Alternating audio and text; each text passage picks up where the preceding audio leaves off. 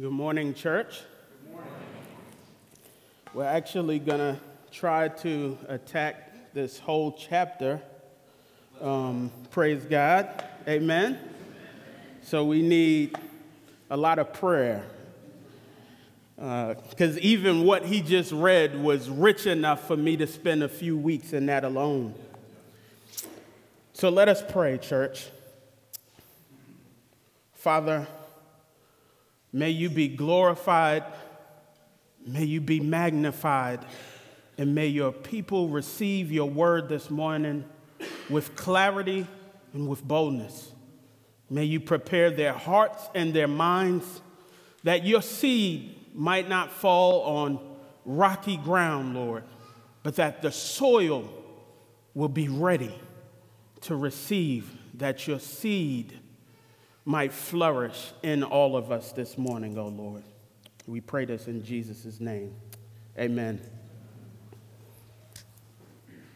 I can remember, church, early in my walk as a young Christian, reading one of the most influential books for me as a believer.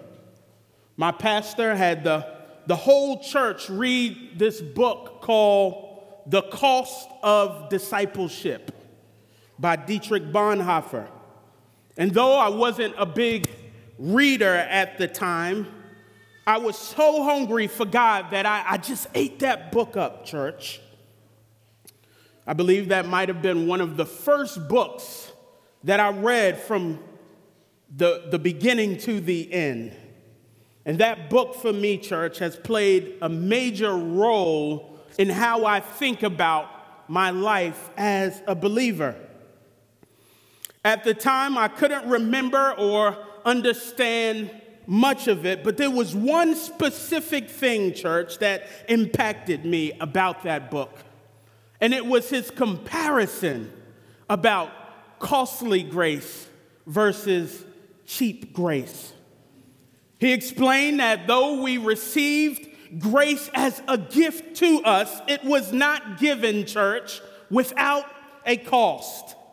And I think just hearing him explain how Jesus paid this great debt that I owed by subjecting himself to, to my brokenness and suffering to the point of death, so that we might be freed of this insurmountable death. For some reason, for me as a young believer, church, that stuck with me shaped how I thought about my life.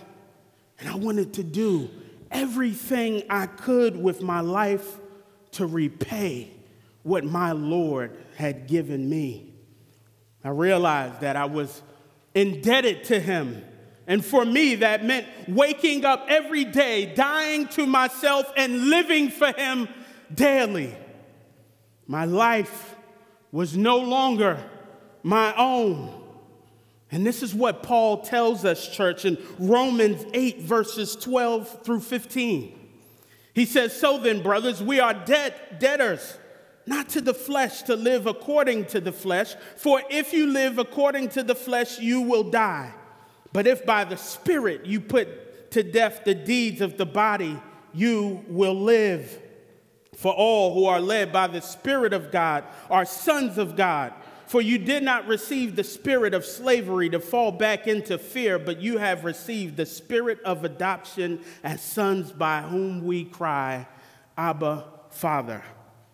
Romans 8 helps us to understand that this, this debt that, that we are now indebted to with Christ is not a burden like that of the flesh, church, but we have received a debt of freedom freedom to follow Christ through denying our flesh and putting our old ways to death, that we might truly be sons and daughters of Him.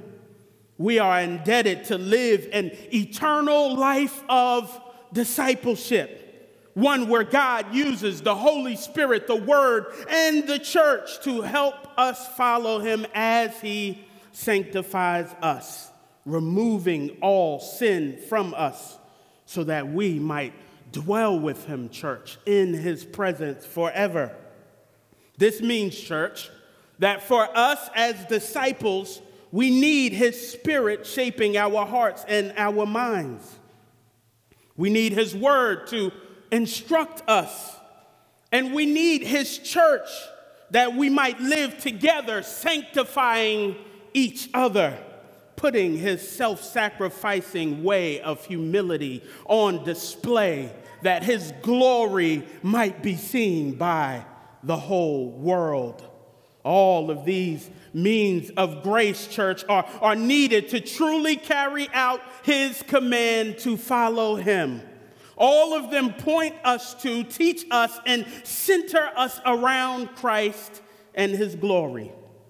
And all are the means by which he carries out his purpose in us. And this church, this is what Paul has been trying to help us and the Philippian church to see throughout this letter. And as he brings it to a close, he reminds us of this once again. He reminds us that this call to discipleship is not a call to individualism, church, but a call to live out life together as kingdom citizens displaying Christ's great kingdom on earth. And Paul ends this great letter, church, much in the same way that he opened it by exhorting us to carry out this kingdom way through this community that we have been adopted into as sons and daughters of God. Bonhoeffer in another one of his books called Life Together gives us a picture of what this new life looks like as a community. He says, Our community with one another consists solely in what Christ has done for both of us. This is true not merely at the beginning, as though in the course of time something else were added to our community. It remains so for all the future and to all eternity. I have community with others, and I ha- shall continue to have it only through Jesus Christ.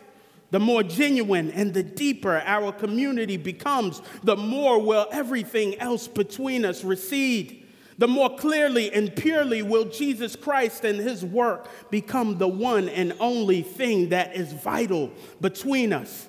We have one another only through Christ, but through Christ, we do have one another wholly and for all eternity. Church, this is why you hear us, mainly Clint, always say, had it not been for an empty tomb, we would not be joined together. Because for many of us, church, had it not been for an empty tomb, we would have nothing else in common. But because there is an empty tomb, church, we have everything in common as our lives and purpose is centered around Him and His glory. And this church is what Paul has been pointing us to throughout this letter. And now, as he brings it to a close, he leaves us with a few lasting exhortations exhortations, church, that he has been fleshing out throughout this letter. And he uses these exhortations to address a specific issue within the Philippian church as he speaks to the, the bigger purpose of living out this way that we have been called to. Not only so that there will be peace within our community, church, but so that through living out this way, we might be those who persevere until the end. And so Paul moves to closing this letter, and he begins with the most general and central exhortation, which is to stand firm in the Lord. Paul opens up in verse 1 by saying, Therefore, my brothers, whom I love and long for, my joy and my crown. Stand firm thus in the Lord, my beloved. Much in the same way that he opened this letter, Paul closes it by displaying a great pastoral heart to this church. He reminds the church of his great love for them. He reminds them, church, how much he misses them and longs to be with them. And he reminds them, church, of how much they mean to him. He says they are his joy and his crown. Language that Paul uses throughout his letters to the church to remind them that he sees the church as his fruit of labor. He sees them, church, as his assurance. And he hopes as God works in and through him that, that there will be fruit produced in them. This is why, church, he calls them his joy, because it brings him great joy to watch God mature them and bring about fruit from them. And this is why he says he lives as Christ, because he sees himself, church, as a servant for Christ, one who is living indebted to him for his glory. And he calls them his crown church because he sees the church and his service to them as his validation. This is what he says in 1 Thessalonians 2, verses 19 through 20. He says, For what is our hope or joy or crown of boasting before our Lord Jesus Christ at his coming? Is it not you? For you are our glory and joy. Paul expects, church, to stand before the Lord and give an account for his life as a servant. And he believes that when he gets to glory, because of this church with whom he loves, he will stand proud as, as their fruitfulness will be reason for the Lord to say, Well done, my good and faithful servant. He looks forward, church, to that great day with joy because of the fruit that he has seen in their lives, fruit that draws out Paul's great affection for them as his service to the church draws him and them closer to Christ as they work together, church, to carry out this gospel mission, advancing the gospel to the ends of the earth. Therefore, he encourages them, church, to stand firm in the faith, to continue in a, a manner of serving Christ with their lives, remembering his humility and all that he has done for them, not just so that Paul could be proud about them and boast about them in the end, but because he knows this is what is required to endure and persevere until the end. And though he is speaking to the Philippian church, we should hear Paul speaking to all of us this morning. We need to be reminded, church, that regardless of what is going on in the world, we as the church must be grounded and firm in the faith. And I like how the, the CSB says it, church, because it reminds us that standing firm in the faith is not some abstract term, church, but standing firm in the faith means to live in a particular way. It says, So then, my dearly beloved and longed for brothers and sisters, my joy and my crown, in this manner stand firm in the Lord. This means, church, that everything that we do and say should be centered on bringing Christ glory as we make his ways and his likeness our goal, our, our aim, church, by forgetting our old ways and straining with everything in us to live out this new way. A way, church, of, of pressing towards Him that we might gain Him, becoming what He has declared us to be in him. Paul says, stand firm in this way. Persevere, church, in this pursuit of him, so that your old ways won't creep in, old ways that cause us to think more about ourselves than others a self centeredness church that leads to disputing and arguing, making us enemies of the cross as we look to serve a satisfaction that comes from self glorification. And apparently, y'all ain't with me this morning. But I'm going to continue. Those whose minds are set on earthly things, he says, stand firm so that this might not be said of you, so that he might not be grieved of you. Grieved that you are going back to your old ways. This is the basis for his instruction, church to stand firm as he addresses this issue within the Philippian church between these two women.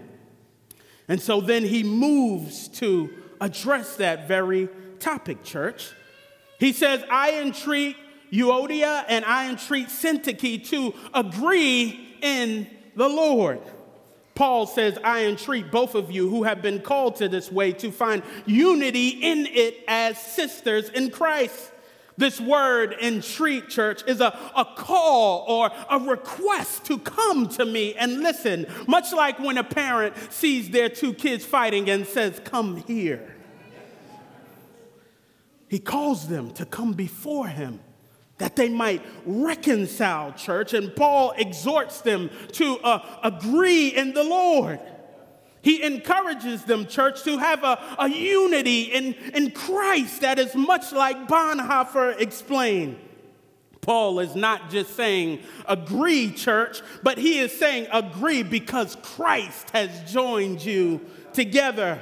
Agree because it's him who you are indebted to, and it's him that you are called to live for agree because of what he has done for you, church, in spite of what you have done to him.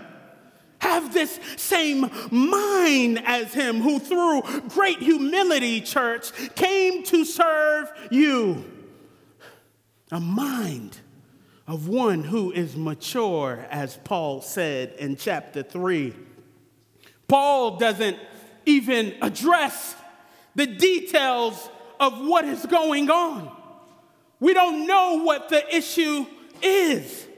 He doesn't go into details about if this person is right or this person is wrong. He doesn't take sides or rebuke church, but he makes a, a heartfelt appeal to them.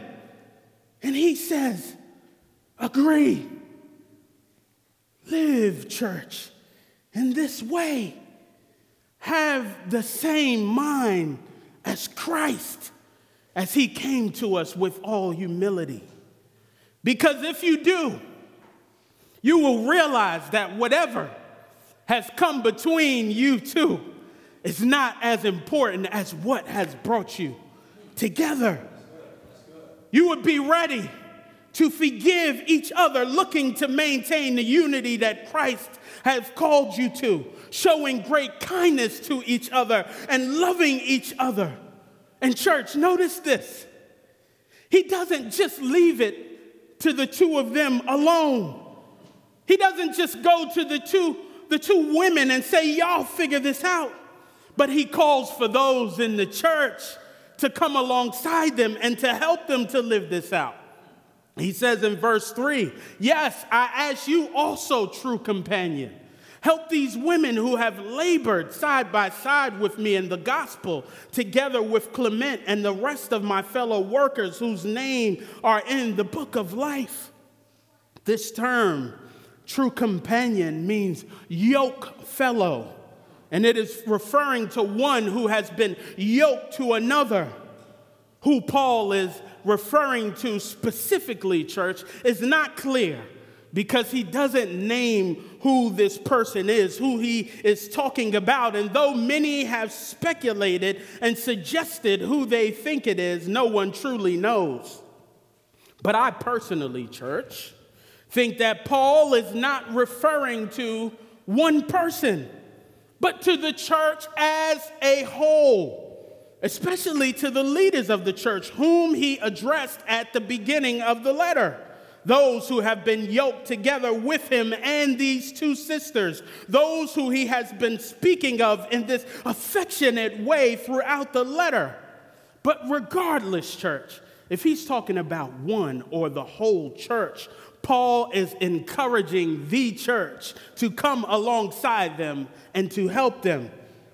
As the church, we have the responsibility to remind them of the way that they have been called to.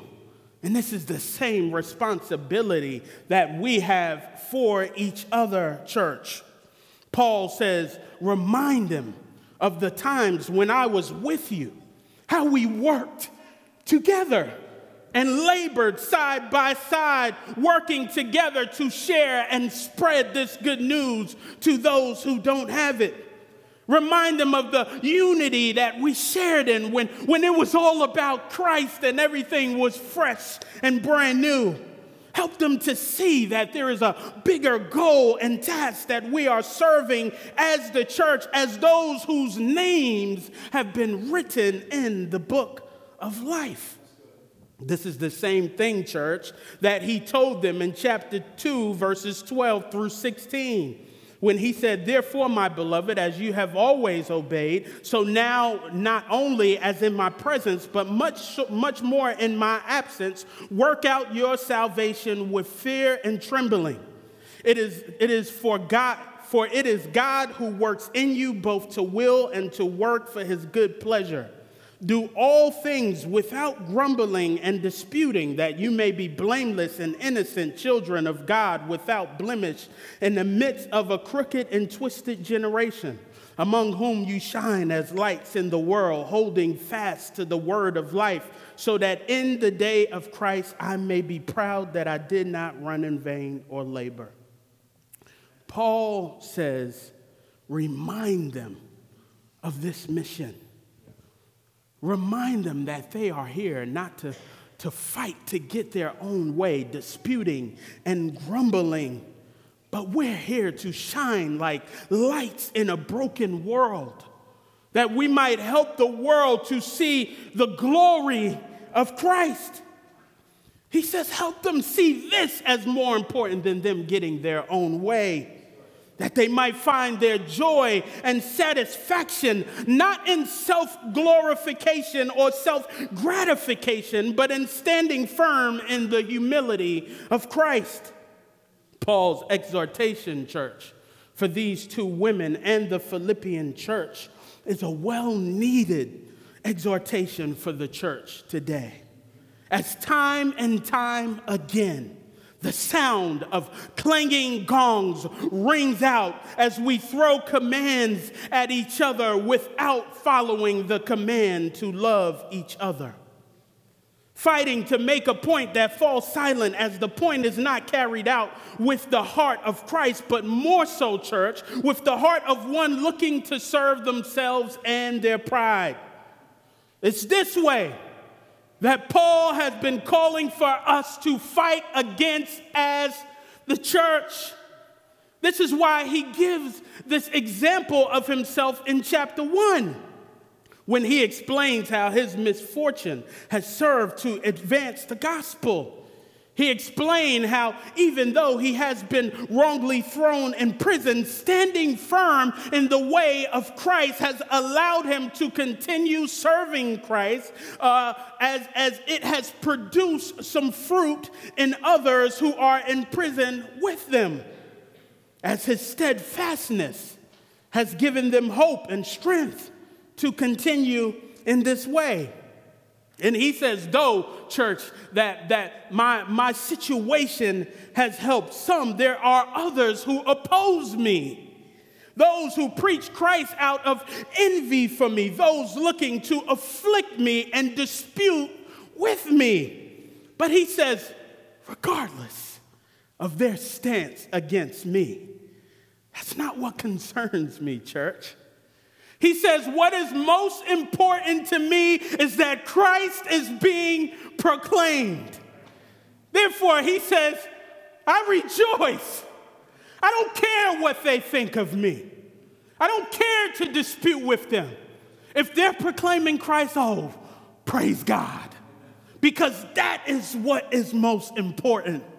Paul gives this example specifically to these two women, but also to the church as an example of what it truly looks like to stand firm in his way, what it looks like to have a mindset of humility. And he is saying, if you, are both, if you both agree to live in this way, there will be no reason for disputing between both of you because both of you will be rejoicing as both of you will be pressing towards the goal, striving to see Christ proclaimed and glorified. Therefore, Paul says, stand firm as they find not only a unity centered on Christ, but a joy that is centered on Him as well. And so, Paul's second exhortation simply is to rejoice in the Lord. He says in verse 4 Rejoice in the Lord always. Again, I will say, rejoice. Let your reasonableness be known by everyone. The Lord is at hand.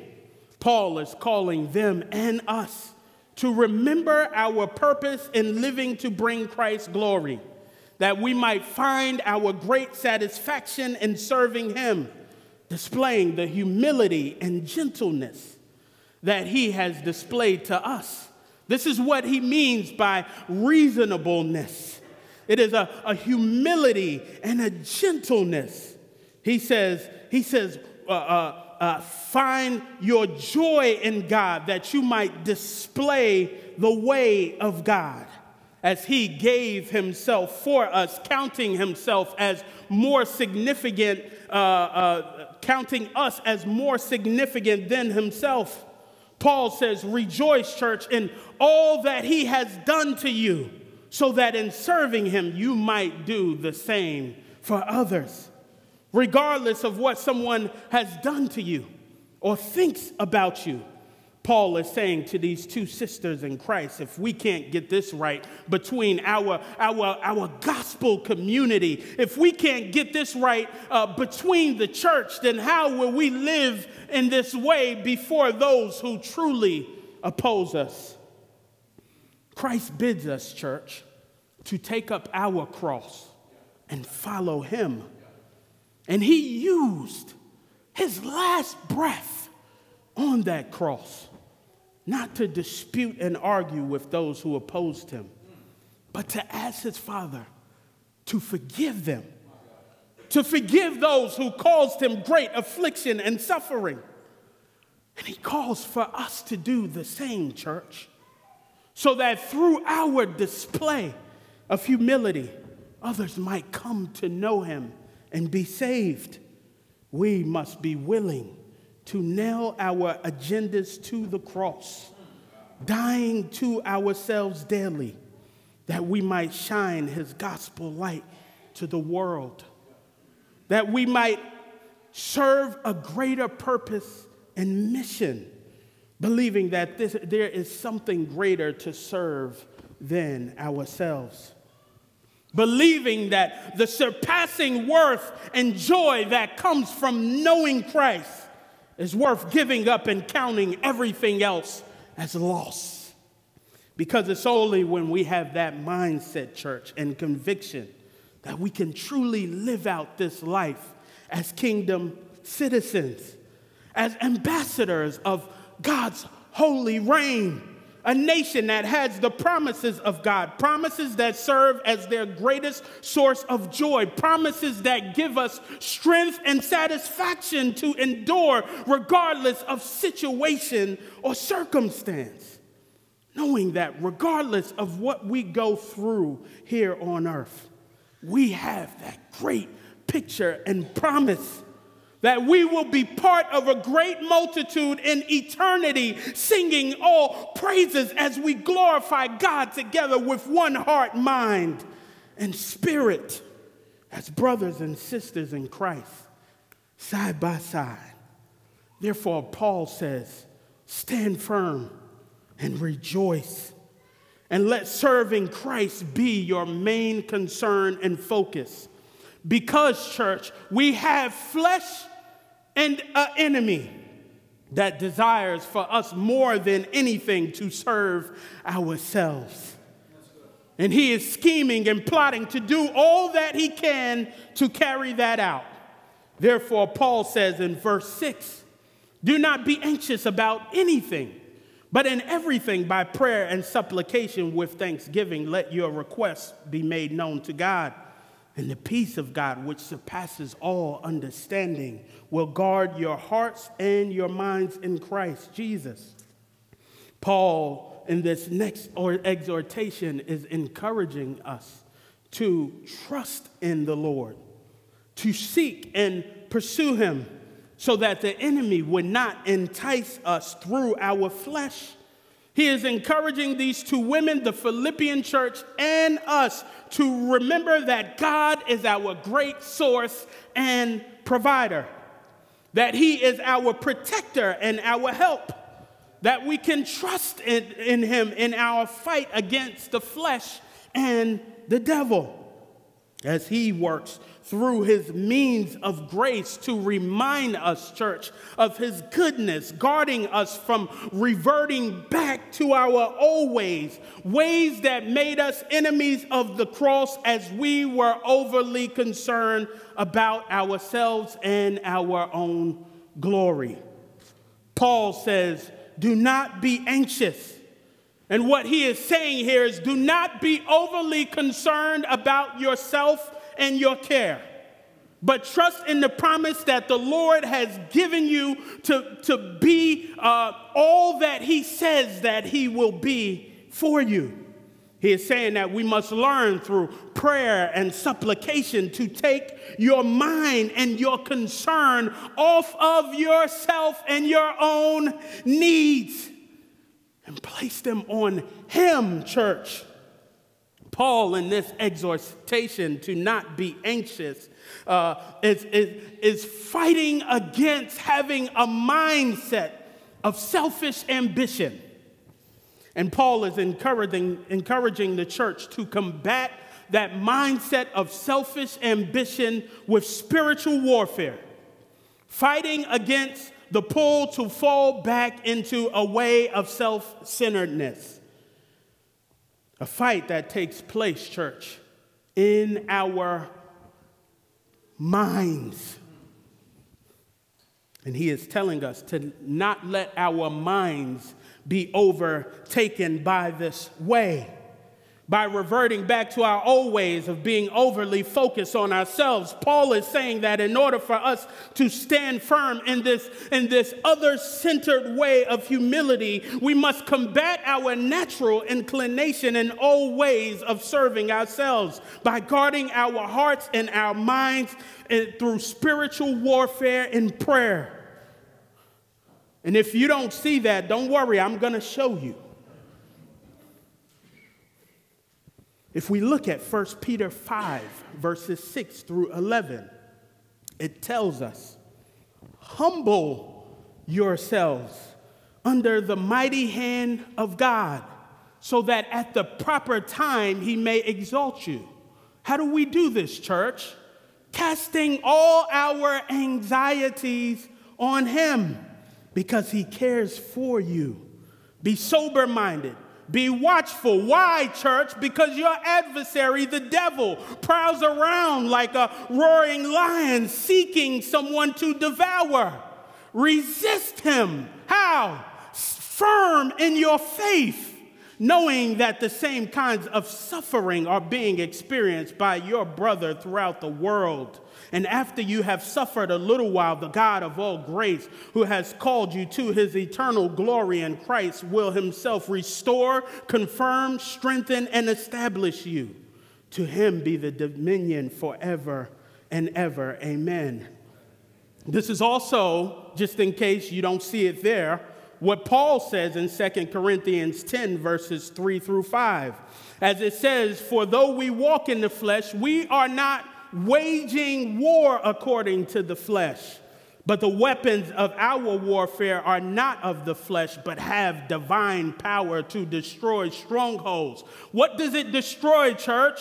Arguments and every lofty opinion raised against the knowledge of God, and take every thought captive to obey Christ.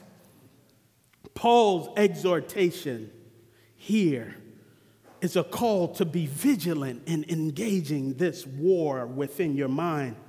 a call to combat the schemes of the enemy by seeking the Lord, combat, combating the enemy who, through selfish ambition and pride, looks to divide us. Paul is saying that we might we must be those who, who take those fleshly concerns captive and, and cast those concerns at the feet of Christ, trusting that he will guard us. We must resist every attempt of the enemy who lies to get us to distrust Christ and his truth, to distrust God and his character, to, to distrust the church and what it has been called to do. He wants to do everything to pull you and your mind away from trusting that and to trust yourself.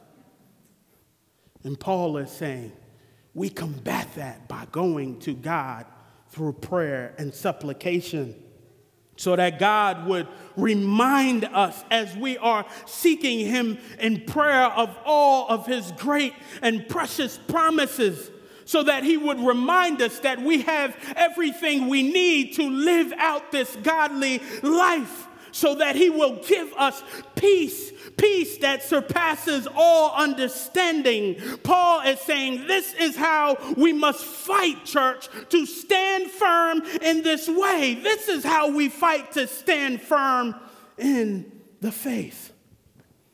We don't fight with our flesh, but we fight in the spirit. Therefore, Paul is saying, be vigilant so that by prayer and supplication we might grow to trust in God in all circumstances. This is why we're told, church, in Ephesians 6 that in all circumstances we are to put on the whole armor of God, praying at all times in the Spirit, so that we might withstand the schemes of the enemy and persevere to the end. And he says, Do this, church not only for yourselves, but he says, do this for all the saints. We are called to fight for our brothers and sisters so that we might all together, as this new kingdom community, experience the peace of God so that we would help each other to walk in his ways and stand firm in him, trusting in him to keep us from falling as we cover our minds with his word. Therefore, Paul says in verse 8, finally, brothers, whatever is true, whatever is honorable, whatever is just, whatever is pure, whatever is lovely, whatever is commendable, if there is anything excellent, if there is anything worthy of praise, think about these things. Paul is encouraging us, church, to guard our minds by also meditating and delighting on the character and works of God. Much like the psalmist in Psalm 111. Hmm. He says, Praise the Lord. I will give thanks to the Lord with my whole heart in the company of the upright in the congregation. Great are the works of the Lord, studied by all who delight in him. Full of splendor and majesty is his works, and his righteousness endures forever. He has caused his wondrous works to be remembered. The Lord is gracious and, and merciful. He provides, church. He provides food for those who fear them. He remembers his covenant promise forever. He has shown his people the power of his works in giving them the inheritance of the nations. The works of his hands are faithful and just. All his precepts are trustworthy. They are established forever and ever to be performed with faithfulness and uprightness. He sent redemption to his people. He has commanded his covenant forever. Holy and awesome is his name. The fear of the Lord is the beginning of wisdom. All those who practice it have good understanding.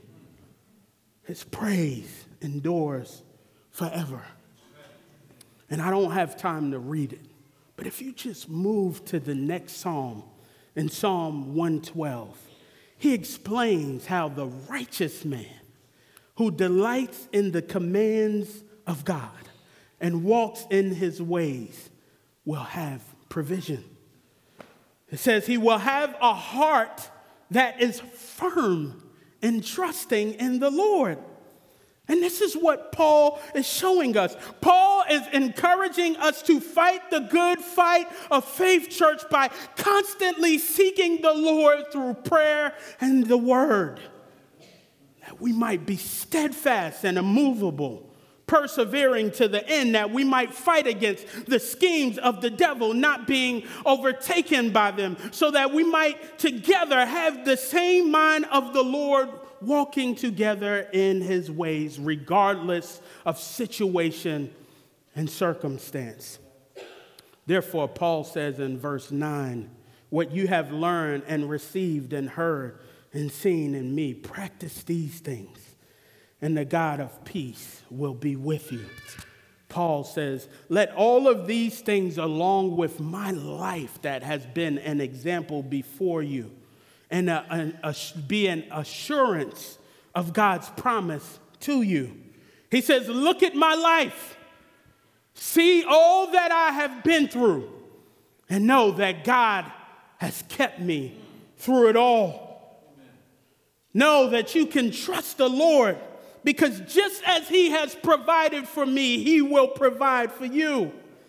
Therefore, Paul says in verse 10, I rejoice in the Lord greatly that now at length you have revived your concern for me. You were indeed concerned for me, but you had no opportunity. Not that I am speaking of being in need, for I have learned in whatever situation I am in to be content. I know how to be brought low, and I know how to abound.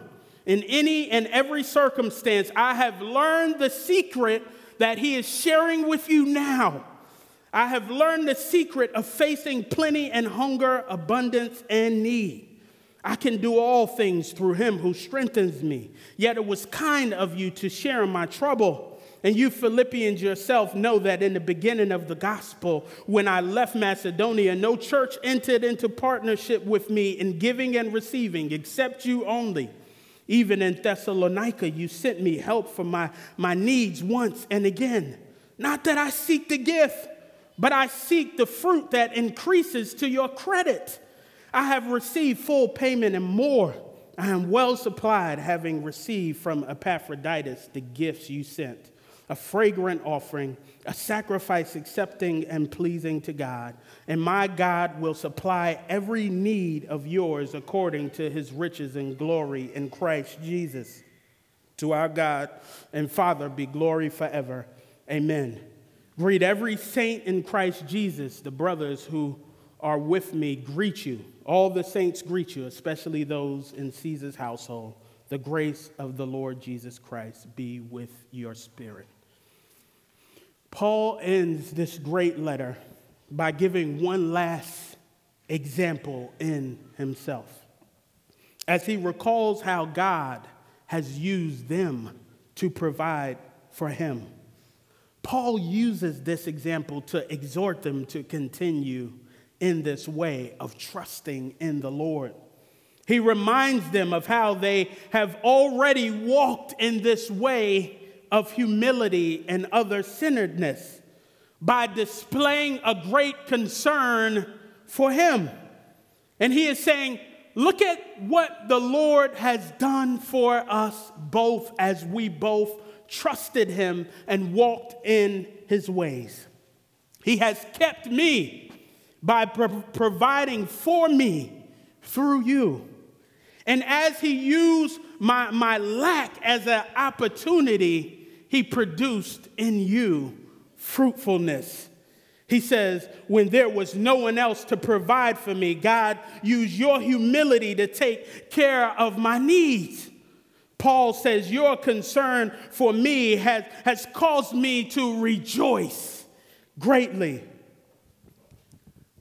Not because of what you provided for me. He says, I was not concerned about that. He says, What brings me joy is the fruit that God has provided for you. Mm. Y'all not with me. Fruit that not only has, has, has provided for you, but has provided for me and is a pleasing aroma to God. Paul is saying, Church, stand firm, rejoice, agree, trust in Him, and then let us look at how God uses His kingdom community to provide for each other and to grow us and mature us to be, be more like Him. He uses us to keep us that we might be mature and be made as His sons and daughters as a means for making us perfect like his son. Paul says, I, I, I, appreciate the gift. Please hear me. I appreciate the gift, but the true gift is seeing you mature in Christ by producing humility, even when you didn't have it to give. The true gift is seeing you display this way of Christ. Though I'm thankful for those things that you provided, they was never my concern. Look, I have learned that in, in whether I'm, I'm lacking, whether I have much, whether I have this or don't have that, I'm not concerned. I trust him. I know he will keep his promises. Therefore, I was never concerned about that. My only concern is that when we go to be the Lord, you will be there with me. Because you have continued to walk out this way of Christ. My only concern is that we'll be in glory together, walking in this way. Church, this is my concern. Let us stand firm in this way with the same mind, finding joy in the Lord as we fight together. Let us, through prayer and supplication, learn to trust in the way of the Lord so that regardless of circumstance and situation, we would have the peace of God, knowing that our great sovereign King will keep us, knowing that he will take care of us in every way as sons and daughters of Him. Let us all be those who are striving this way with everything in us. And then when that time is over, let us be reminded that when we go to be with Him, it will be gain. Because we'll be in it with Him in glory forever and ever, rejoicing and giving praises to his holy name. To our great God and King. Amen, church. Amen. Let us pray. Father.